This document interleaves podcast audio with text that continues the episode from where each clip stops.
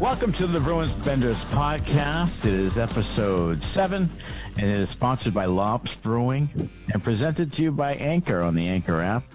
Lops Brewing is a brewery and tasting room in downtown Woonsocket, Rhode Island, specializing in small batch ales and lagers. It's open seven days a week. You can use the coupon code SPORTS to get 10% off your online order. Go to lopsbrewing.com. That's L O P S brewing.com and follow them on social media at Lops Brewing for new beers and events. I am your host, Maddie, and my co host has just resigned as president of the Mike Reilly fan club. Thank you very much. I certainly have. I'm uh, I'm I'm not a fan of of his game of late. Uh, he is a turnover machine in his own defensive zone, and uh, he doesn't add enough for me offensively to make it worthwhile. So I feel like if there's anybody that should be on the way out, maybe with Jake DeBrusk, see if you can get a little bit more. It should be him. Yeah, and I and I agree. You know, Mike Reilly, the re-signing of him, I thought was was okay at the time. It's you know, it was only three million a year. It was three years, which was sort of strange. But I, I thought that they probably had to do it, you know, just because of their salary cap situation, and it was an easy re-sign for them. Left shot D, good offensive puck mover, fine. But his defensive liabilities have really caused some concern. And I don't know now whether or not they maybe send him somewhere or or if they can really continue on with him unless he can really improve his game in his own end. But we will see what happens. But he could be a guy, you know, and we'll talk about this a little bit later. You might be able to package somewhere this year to see if you can get somebody else. And but you are th- sort of thin on the blue line and the left shot uh, blue liner as well. So you're in a little bit of a pickle there.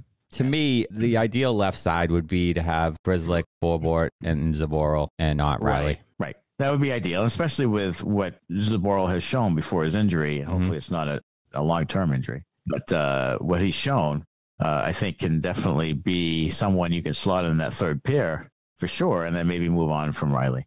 Hey, follow us on social media at Bruins Benders. We're on uh, Twitter, we're on Instagram, we're on Facebook. You can also, we have a new YouTube channel. So you can catch the episodes and some of the interviews that we do. We had Mike Milbury on last week, had a great time with him. That is up on YouTube. If you search Bruins Benders podcast on YouTube, you'll see our interview with Mike Milbury, and it was a good one. So check that out as well. So follow us on social media. The weekend review, two, just two games between the last episode and this one. First one was at Nashville, December 2, a two to nothing win and it was a really good effort. I thought it was as close to 60 minutes of good hockey as the Bruins have had, maybe for the year so far. It was tough to lose uh, Zboril, as we talked about. He had a lower body injury that is still being evaluated. So hopefully it wasn't a cut and dry like ACL or something that would really, or MCL that would hamper him for a long time. So since he's still being evaluated, that might be some pretty good news. Uh, Jeremy Swayman was great in this one. Gets the shutout, made some big saves. 42 saves in all. He's just the fourth Bruin ever to record 42 saves or more in a shutout. Bill Ranford did it three times. Tim Thomas did it twice. And old Gus Gustafson did it did it once. uh, it looked, looked looked a lot more like the teams of the past. You know, just being stingy defensively, somewhat. You know, they did about 42 say, shots on net, but playing a little bit better defensively, more support, and more conviction. I thought they had more conviction in the offensive end, especially from the get go. Like they really looked like they were trying to get pucks on net and score. And thought Brandon Carlo had a goal. I thought it was one of his better games too. Yeah, I thought it was a great team game overall. Great effort. I think they played hard from the opening jump. They did show a lot more conviction getting to the front of the net. I did think it was Brandon Carlo's best game of the year, uh, and mm-hmm. that's something that they definitely need going forward, especially with McAvoy missing uh, the game tonight with uh, with illness against Tampa. So they need Carlo to step up and be better than he has been. Well, no question. I mean, I think Carlo is a guy that over time in the in the past has shown that if he has missed time, he gets rusty when he plays. Like he needs to play night after night after night and get into a rhythm. Mm-hmm. I think, and he's shown the past when he's been injured and come back, like he'll show rustiness, and I think that that's part of his problem. Hopefully, part of his problem at the beginning of the year.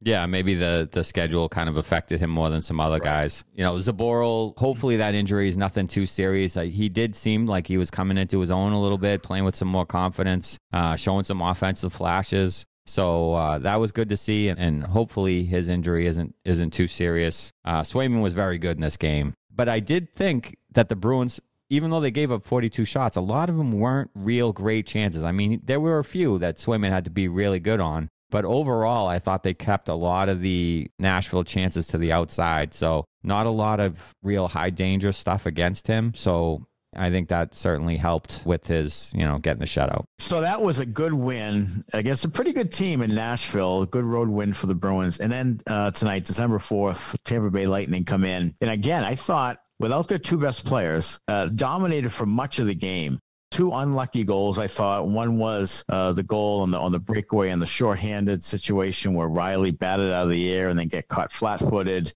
Then there was another redirection off Thomas Nosek toward the lower part of the slot that snuck in. So that's two sort of unlucky goals for them, but for the most part, they really looked like the better team. You know, for much of it, they fight back from the 2 nothing deficit. They tie it, and then they don't get a call on a breakaway. I thought that was a hook on Pastrnak going in. Should have been a penalty shot, I thought. And it's then it's in the net. Stamkos comes down the other way, three on three overtime, and a great shot, short side high. But I think the team is heading, trending in the right direction. I would agree with that. I thought it was another really good effort. Uh, I thought they deserved much better. They hit three posts in total. Pasta hit two. Carlo hit one. Pastrnak was buzzing. That line was good. Him and Hall seemed to have developed a little bit of a chemistry. Uh, I thought the Nosek Lazar DeBrusk line was excellent tonight. Lazar with a fantastic finish to tie it forehand backhand shelf. I mean, that was unbelievable.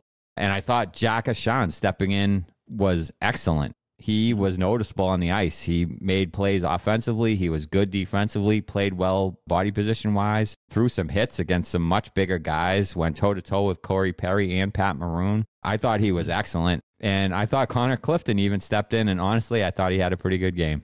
So I have to I have to give it to him. Oh he wasn't noticeable in a bad way. He didn't really get out of position. He kept it simple, which is really what he needs to do to be an effective player at this level. So if he can do that, I'll maybe get off his ass uh, and maybe I'll jump onto Reilly's ass because he turned the puck over a bunch in this game. It didn't really cost them. But uh, I thought the worst defenseman on the ice for the Bruins tonight was Reilly. And I agree. I thought Clifton was okay too. And Sean has a really good shot too for a little guy. He could fire the puck, uh, and he was getting it, you know, on net or close to on net there. And early on in the game, I think it was his first shift. Corey Perry going toward the going toward the post. They come shoulder to shoulder, and he was able to veer him off. Good positional hockey from Ahcan, and you know, didn't do too much. He was noticeable, like you said. A little bit of offensive game there too from him you know, another guy who's a little undersized. So you have a, you know, Grzelcyk and him are, you know, somewhat similar. Uh, so you don't want to be too small on the blue line, but I thought Ahcan was pretty good too.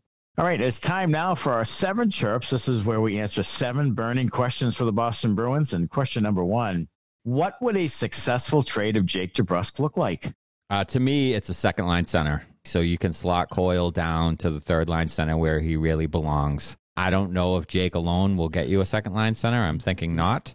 So you would have to either throw in maybe a Mike Reilly, hello, mm-hmm. or Mike Reilly and a and a pick or two. Right. But if you can get a legitimate second line center for Jake and Reilly and a pick or two, I would do it. I thought Jake has played his best hockey these last couple games. I don't think that's any surprise. He's kind of trying to showcase his talent. He's playing on the fourth line, so he's not getting, you know, the top pairing D on the other team. He's usually getting uh, some guys who are lower down in the defensive pairs, which I think helps him. But I would like to see them get the second line center that the team desperately needs.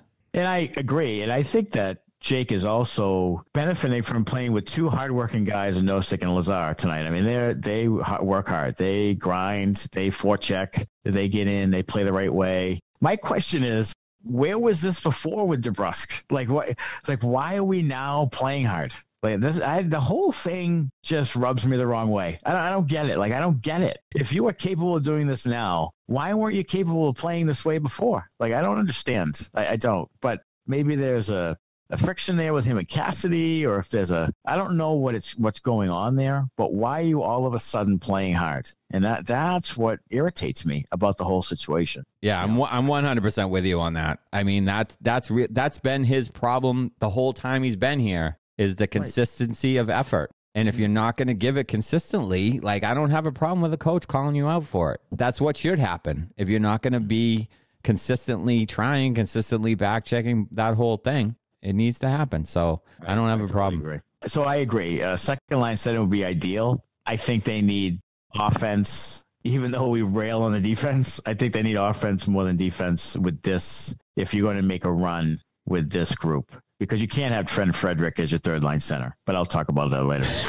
Number two, should the Bruins consider playing Brad Marchand with Charlie Coyle and Craig Smith or or off of that line or mix up the first and second lines when he returns since Taylor Hall and David Pastrnak are playing so well together? I say yes. I'm not necessarily with Coyle and Smith. I feel like the best thing to do is keep Marchand and Bergeron together because they've played together for so long, so well. So I keep those guys together. I put Hall and Pastrnak together on the second line, and hopefully it's with a new second line center. So you slot Coyle down to the third line. Maybe you play Coyle mm-hmm. with Haula.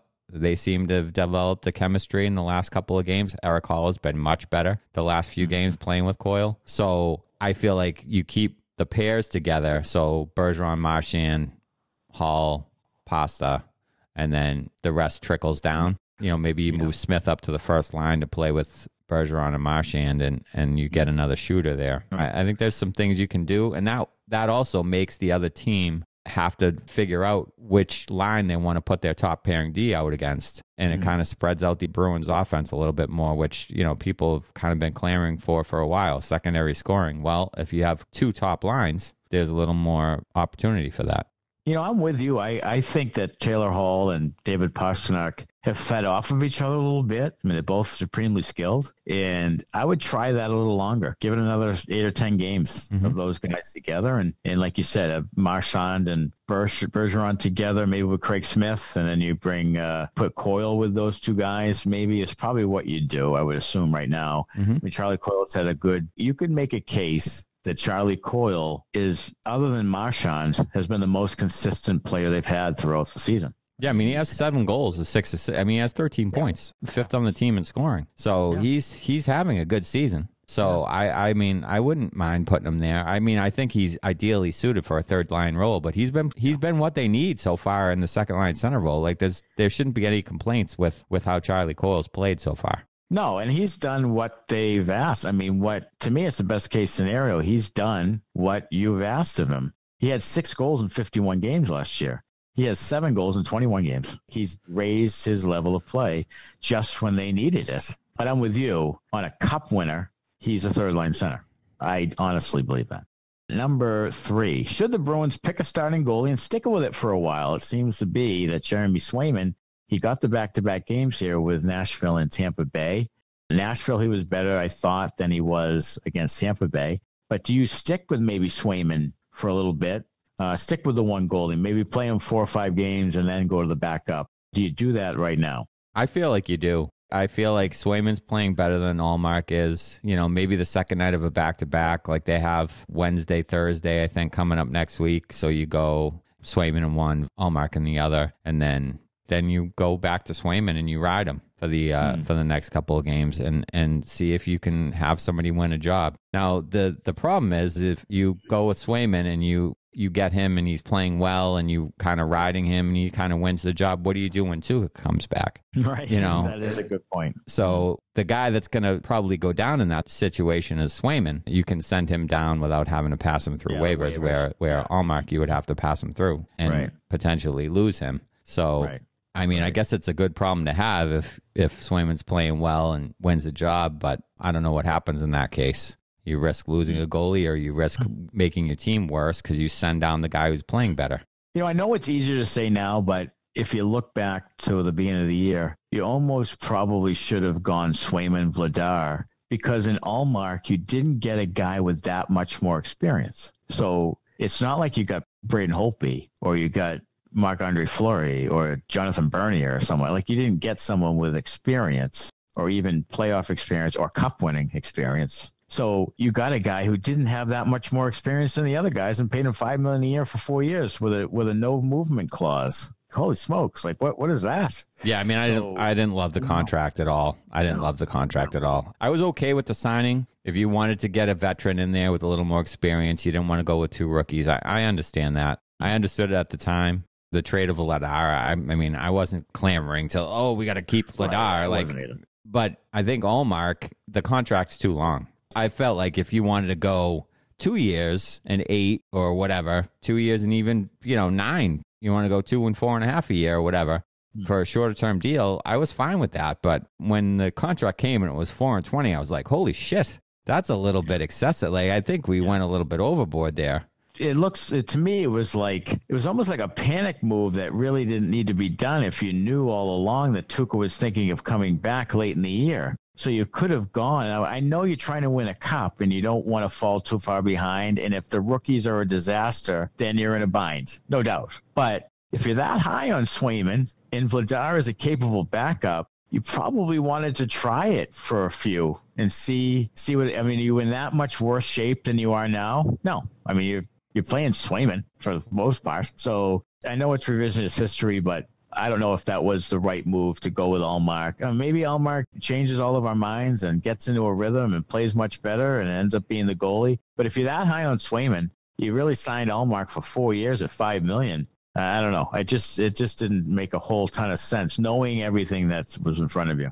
Number four, are we making too much of not responding to Patrice Bergeron being targeted against Nashville? Nashville was really making it a point to rough up Bergeron. It wasn't a ton of response. Pastrnak jumped in a little bit, uh, a little bit here and there. Here's my take on that whole nonsense. It's not 1975. Number one. Two, you're you're up two to nothing, and they're basically trying to bait you into a, a penalty. So if you take that penalty and they score the goal, now you're in a bind. Now now you're taking on water. Now you now you have to survive and hope to get those two points. It's not as cut and dry as let's take a guy's head off when someone makes a run at someone. It's a delicate situation because you don't want to take the penalty. It almost has to be filed in the back of your brain Right. and then handled later on. I 100% agree with you because it bit him the other night when Reilly took a retaliation penalty after he got knocked down. The other team scores and they lose. So you have to be smart about it. I think they did try to respond, but it's a different league now. You can't just grab somebody and beat the shit out of them. It, it doesn't work that way anymore. No, So no, it doesn't do that. Foligno and Frederic both offered to Forsberg, but Forsberg's one of their best players. He's not going to fight fucking Not fighting. No. Foligno or Frederic, especially. No. The Bruins did what they could do. You file it away and you target Forsberg. The next time you play Nashville, Yeah. Yeah. everybody bangs the fuck out of Forsberg. Let's get that hashtag trending. Bang the fuck out of Forsberg. right, right. That's what. That's how you handle it, though. And you're right. You don't want to take suspensions. The league's different in how they police all that stuff. You don't want to take a suspension. No one wants to pay a fine. No one wants to do any of that, and certainly don't want to take take a penalty when you're up two nothing in the third, like on the road, when you really need a win and you're trying to get better. You're trying to trend in the right direction. So it was interesting how Nashville did it. Not many teams ever target Patrice Bergeron. There's there's this over overlying respect for him that that's not really done in the league. But they chose to, and they didn't get all that much response. I think they got. I would even say I think they got enough of a response from the Bruins that Pastrnak like went over there and and responded. Like he responded, but you respond in a certain way. You don't just you don't just you know pound a guy into the ice and take a five minute you know double minors. Oh, you stuff. can't you can't go over so- and just, and like cross check him in the head or something. I mean, it just No. that's what they want. That's what they want. So you they the Bruins I thought handled it pretty well. They did offer. I thought after there was a couple of whistles after that where Frederic and Foligno both offered and somebody Mm-hmm. stepped in and kind of got in between Forsberg and them. But they tried to get after the guy, but he's not going to fight in that situation. No, no. He's one of their not. best And players. They're down two. They need him on the ice. So he's not gonna Yeah. he's not gonna leave the ice and fight some clown from the Bruins. I'm not into the whole the Neanderthal reaction to stuff on the ice. Like we need to beat them and take the penalty. Like that's not winning hockey. Sorry, I mean it's just not. It's not. uh It's not Band of Brothers. It's a different league now. If it was if it was the same league that it was in the 70s or 80s when Scott Stevens could just come across the middle and take a guy's head off just for Right. shits and giggles, then fine. But it's not the same league. You can't do that anymore. You can't even hit a guy down in front of the net anymore. So never mind, you know, going after a guy to try to kill him for cheap shot and somebody on your team. Question number five: Should there be concern about Charlie McAvoy's ice time? A couple of times this year already, at least he's had 28 minutes of ice time. Should we be concerned about maybe an overload with Charlie, who was actually out sick, non-COVID illness, uh, for for the game against Tampa Bay? But would you be concerned about too much wear and tear? No, he's young. He's just stud. You got to ride that guy. Their defense isn't that isn't that good. I've been actually wondering why he was only playing 23 minutes. you know, I feel like he's in the same category as, you know, the Thomas Chabots and guys who are playing 27, 28 minutes or, you know, 25 minutes. I feel like he should be upwards of 25 minutes every single night. I want him on the ice or Carlo on the ice. I don't want their third pairing right shot D on the ice. I don't, especially if it's Clifton. So Right. so if if you're gonna give me a choice between four or five more minutes of, of McAvoy or Clifton, I'm gonna choose Charlie McAvoy every single time. Right. Every No, time. No question. No question. McAvoy is a stud. I think Chabot has the highest average ice times. Like He does. 27 and a half or Yeah. 28 or something. But McAvoy should definitely be up in that top five for the league. Plus, he's also built for it, I think. He's stocky. He's rugged built. I think he can handle it for sure. Question six Do you think the Bruins are now getting into a rhythm with a more normal schedule? I would say yes, that the schedule is definitely better now for them. And we talked about a, a guy like Brandon Carlo is a perfect example. He'll get rusty if there's too much layoff. I mean, he he's a guy who bangs bodies and needs the physicality and needs to get into a rhythm. And I think he hel- it's helpful to him to keep playing game after game, you know, three games a week. Uh, now they get a schedule now to go out uh, and they travel out to West Coast and they'll play you know four games in six days or whatever it is. So I think that's good for them, and I think that you're starting to see now them playing more like they typically play. I agree. I think they are getting into a rhythm. I think uh, the schedule in the early part of the season definitely hurt them. Carlo, especially, was not good. These last couple of games have been his two best games. He had a goal against Nashville, and then this game against Tampa, he was very good. And he needed to be because they were without McAvoy. So um, hopefully things are trending in the right direction. I feel like they are. The last two games, their effort's been much better. They deserve much better in this Tampa game. They won the Nashville game played solid defensively, kept most things to the outside. So I, I do think their game is going in the right direction. This is going to be a tough stretch though, because they have, uh, you know, they're playing some really good teams. They have, they have Calgary, they have Edmonton, they have Vegas, who's usually uh, tough on them. So um, Calgary's very stingy, and then of course McDavid with with Edmonton. So it's going to be a tough trip, but but they are playing much better. So hopefully, you know, they can pick up some wins on the West Coast. And uh, number seven, do you think Jack Ahcan has a future on the Bruins blue line? He is undersized. He was a guy that sort of just sort of jumped on the scene a year or so ago. People really started to notice him at development camp. I like Jack Ahcan. I mean, he reminds me some of Grzelcyk. I mean, he's still undersized, and and you don't want to be like you know a bunch of bunch of little guys out there on the blue line. That's part of the problems that they've had in the past is the wear and tear on their D. But I think he has good skills, plays confidently. He was noticeable, like you talked about. And it may be a guy that maybe next year or so you can start to think about whether or not you want to continue with a Matt Grzelcyk. Maybe Jack Ahcan's the next guy in there or something. But I think he definitely has a future in the league. I just don't know, you know, if it's going to be on a roster like this where you have, you know, some similar type of D-men. I've been banging that drum for a little bit, saying that they're maybe a little bit too small in the back end. Grzelcyk's a, a good player. He's having a little bit of a down year this year so far. Uh, so hopefully that will correct soon.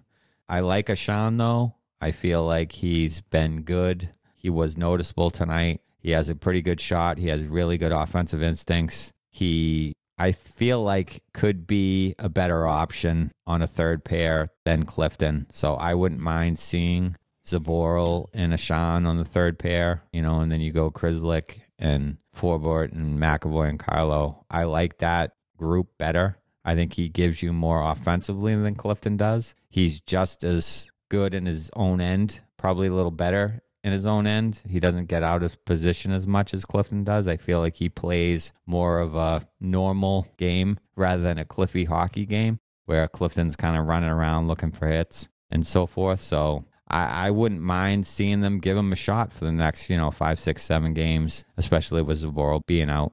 And I agree. All right, we'll take a quick timeout, come back with the Whipping Boys segment right after this.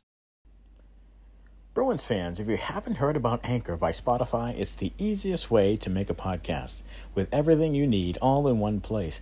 Anchor has tools that allow you to record and edit your podcast right from your phone or computer. When hosting on Anchor, you can distribute your podcast on listening platforms like Spotify, Apple Podcast, and more. It's everything you need to make a podcast all in one place. And best of all, Anchor is totally free. So go ahead and download the Anchor app or go to anchor.fm to get started. All right, we're back with a Whipping Boys segment, and my Whipping Boy, as we've mentioned week after week, is Trent Frederic.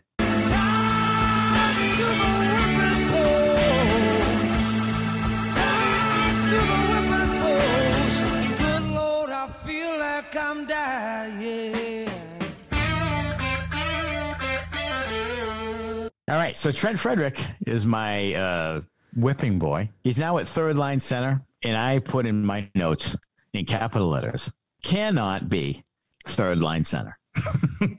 I mean, here's the thing. Trent Frederic, for what he brings to the table or should bring to the table, is physicality, maybe get in a fight, hit guys, be a, a poor man Shawn Thornton type of situation there. I don't know if there's a place in that for league anymore, number one. And number two, he just doesn't add anything. And if you're putting him on the third line, when you have secondary scoring issues, you just can't do that. He can't be there much longer. I mean, I'm watching him tonight. He can't catch a pass. He can't do anything offensively at all. And he's not giving enough of the other stuff to, I mean, if he's really hounding the puck and turning people over and setting up, you know, getting other guys, you know, situ, you know, uh, an opportunity, then fine. But no, he's, he's not he's not. I'll take Curtis Lazar as that guy on the fourth line or whatever. Trent Frederic has no business being on the roster, but if he is, certainly not third line center. No, I agree with you 100%. And and to back up your point, I'll I'll give you some stats here. He oh, is uh, one assist on the season. He is yeah. minus 3. He plays about 10 minutes of ice time per night and his wow. face-off percentage is 40 and a half. So he's not wow. even winning any draws. He's not producing offensively at all. He's not hitting anybody. He's not fighting anybody. So what does he actually give you? And if I have to watch his ass not catch a pass in the slot when he's wide open, I'm going to lose my fucking mind. Yeah. How many times am I going to watch him fumble a fucking puck in the slot when he's by himself, when somebody gives him a great feed and he can't even catch a pass? I mean, how many times do I have to watch that? Before somebody says, no, you're not really an NHL player anymore. No, I mean, could someone else play center? I, I, you know, look, can we kick the tires on Oskar Steen? Where's Chris Wagner? Like some, somebody else. Like for fuck, I mean, all those guys have their own issues, but I, I can't. What, what are we seeing from this guy? Forty percent in the in the on the dot. One assist. I think it was in the first game, wasn't it, or or the second game? Possibly, yeah. I think it was. Like I think it was he has like what is it? Six points in seventy-eight games or something. I mean, it's not good. God Almighty! Yeah. Like he's not good. He's not an NHL player. He's not. He's a guy in the AHL who'll fight and you'll eat your three dollar popcorn and cheer for him and wear your Providence Bruins Trent Frederic jersey and it'll be Trent Frederic you know, pugilistic bobblehead night. No, whoa, you know, it's that's it. Like, can we put the Trent Frederic Fight Club shirts? Can we put those in storage? Can we throw those in a self storage locker and and flood that some bitch and just like do something else with those? I mean, for crying out loud. Can we change it to the Trent Frederic Flight Club and have him take a flight somewhere else? You know, we should sit next to on the flight is a woman who breastfeeds a hairless cat. right. Did you see that news story? Yes. Yes. Breastfeeding a hairless cat. 13A and 13B is Trent Frederic. yes. I, I, agree. I mean, my God almighty. So that's it. He, there he is again. My whipping boy is uh, Connor Clifton.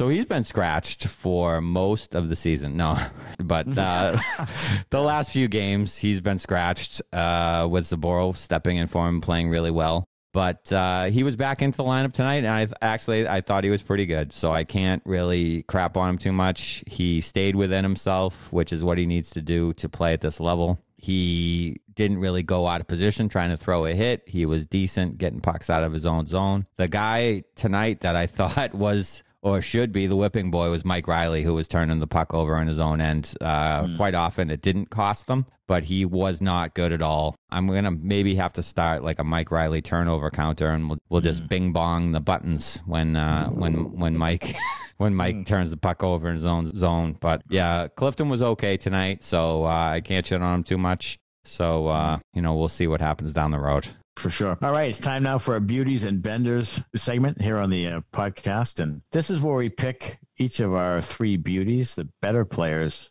in the past week, and our three benders, the not so good performances of the past week. My beauties for this week. Number three, Jake DeBrusk, you know, DeBrusk, as we've talked about, has been pretty good, playing his best hockey probably since the first game where he scored of the season and really looked good. And then he didn't do much of anything for the next, you know, 16. And then here he is playing pretty well in the last couple of games since the trade request. My question has been, where the hell was this? And why can't you play this hard when you don't request a trade? But here we are with DeBrusk playing hard and playing much better. And he was really good, like you said, on that that Nosek Lazar line. I thought was really good and noticeable all game long. Number two, Erik Haula. He's bounced back. He's been on a bender's role there for a bit. He's been on a couple times, and, and people have knocked him and such. Erik Haula has been really good. And tonight, he against the Tampa Bay Lightning, he had a tremendous backhanded pass across the crease to Charlie Coyle for the first goal for the Bruins. A terrific play. He was uh, really hounding the puck.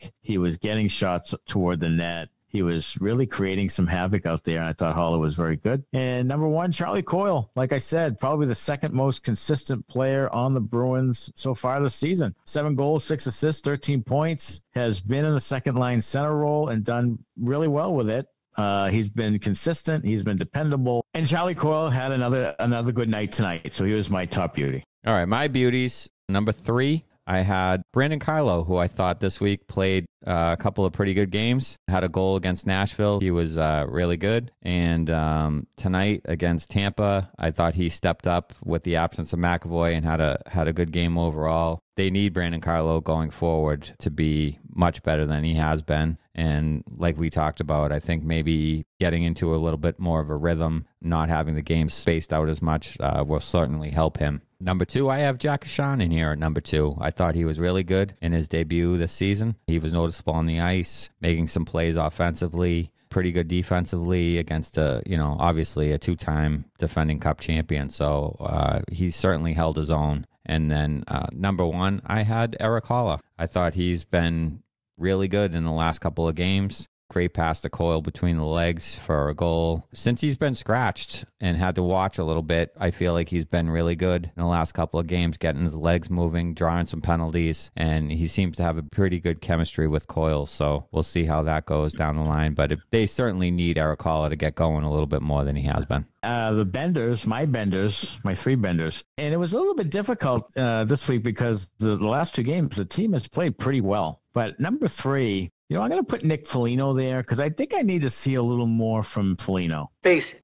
you're a neo maxi zoom dweeby. He is, uh, yeah, he's just, he needs to give, he needs to be a little more noticeable, give a little bit more on the ice. I, I don't know what it is about him or what I'm even expecting. I mean, he's not a guy who's going to go out and score 30 goals. So I don't know exactly what I'm expecting, but I think Haula and uh, Nosek and Lazar give me a little bit more. So I'm going to go with Foligno at three. Number two, Trent Frederic. Face it, you're a neo maxi zoom dweeby. Just, I, I've said it all. He just can't, I mean, he just can't play at the NHL level. He certainly can't be a third line center. And then number one, Mike Reilly. Face it, you're a neo maxi zoom dweeby. Reilly is a turnover machine. He has been for much of the season. Uh, he just doesn't look all that good in his own zone with the puck. Once he's outside of his own zone, he gets much better. But when he's in his own zone, little indecisive at times, you know, just a little loose with the puck at times, isn't making that good first crisp pass at times. Sometimes he'll throw it on front or he'll mishandle it. And of course, defensively, he can be a mess at times. And I think he might be the type of guy whose offense, if it's poor, affects his defense even more. And I think he is in a spot right now. He's just not playing great hockey. They'll need him to be better if they're going to be any type of contender here. So Mike Reilly is number one. All right, my three benders are exactly the same as your three benders. So, uh, okay. uh, I don't know. I, I, like you said, it it was tough to choose because the team has been playing so well, and even those guys. I mean, I, you can't fault Foligno's effort. I I think he's giving a good effort. He's hunting pucks. He's hitting guys. I still had him third. I had Trent Frederic second because, like you said, and I've said, and everybody said, he's not really a third line center. Shouldn't be a third line center in this league. And then uh, Mike Reilly, a turnover machine tonight. He had three early in the game. Might have been three in the first period. I mean, I, I think I was, you know, when I was tweeting out the tweets during the game, I was saying that there's another one. I mean, it's just, you can't have that from a guy that you're kind of depending on. So, same three benders, uh, not great, but uh, hopefully they can uh, turn the corner. Erik Haula got out of the uh, the doghouse, yeah. so yeah. you know it's yeah. possible to get on our good sides. Yeah, and Connor Clifton is not on your benders list. He's so not. He can get out of the bender list. Yeah.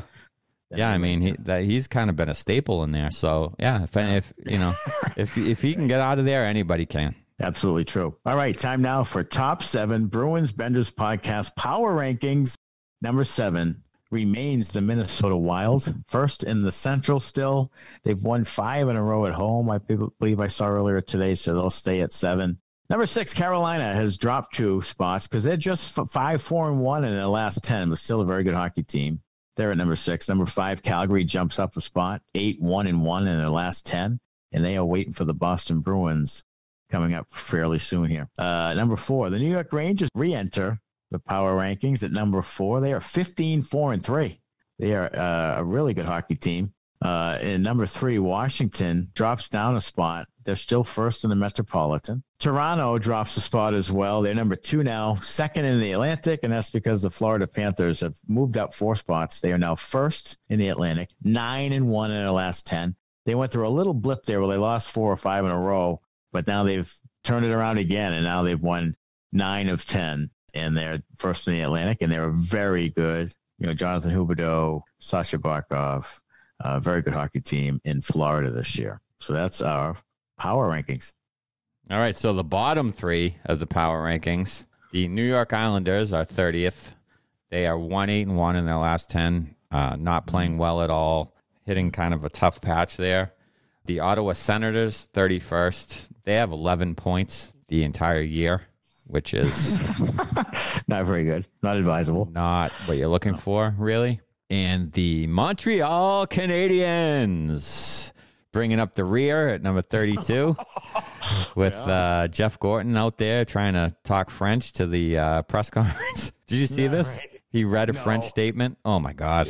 Yeah. Oh my god! Yeah trying like hell up there to to please the uh, Francophiles. Yeah, they're still hooked on that. I mean, they really are. The head coach needs to do it, and the GM. I mean, I mean, I get it. I mean, I get it, but it really hamstrings you if the, if the if there are more, you know, if there aren't that many good candidates, just closes down your field a bit. Yeah, so uh, he he tried and and uh, he said he's trying to learn French. So uh, more power to Jeff, but uh, I hope they lose every game. Yeah, and then well. and then lose the uh, draft lottery because I don't want them yes. to lose all the oh, games and then get oh, good players.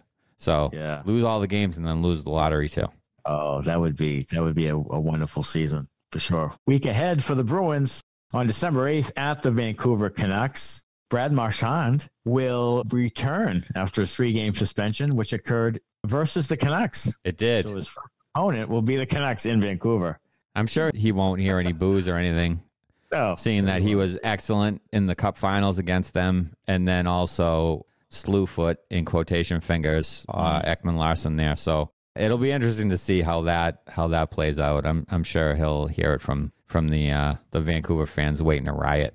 right. So that happens on the 8th. So how many slew foots from PK Subban before that game occurs? Six Okay, six more. Okay. All right. and only 12 fines, nine. no suspensions. Yeah, only fines. He doesn't get suspended for that. December 9th, they're at the Edmonton Oilers, another good hockey club. Uh, December 11th, at the Calgary Flames, a rematch. Calgary beat Boston in Boston. And then December 14th, at Vegas. So, as you said, Smitty, that is a tough stretch for sure. Even the Canucks game in Vancouver, they'll probably be ready to go for the Bruins. And then you have Oilers Flames Vegas. Yeah, I mean, I think you have you have to hope to come out of that trip two and two. Right. Anything better than two and two, I feel like is gravy. That's a tough trip.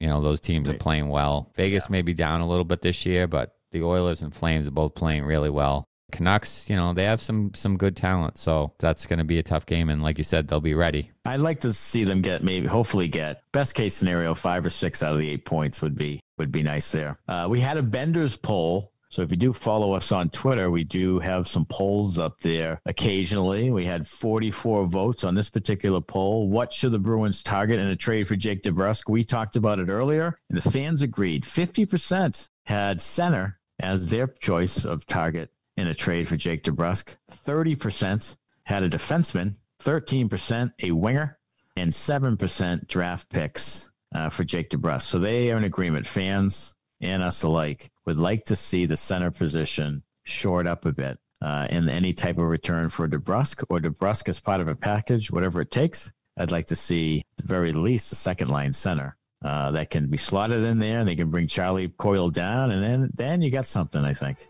I agree. Yeah. So you want to rate and review us for charity as we will donate $1 to the Bruins Foundation for every rate and review we get on Apple Podcasts. We are available on Apple Podcasts, Google Podcasts, iHeartRadio, Spotify, wherever you listen to podcasts. We're also on YouTube. So you want to search Bruins Benders podcast. Right now, you'll see the Mike Milbury interview that we had that was very good. So you want to check that out as well. And listen to us. We drop episodes every Wednesday night. And we appreciate everyone listening. And have a great week, everybody. Go Bruins. Thanks a lot.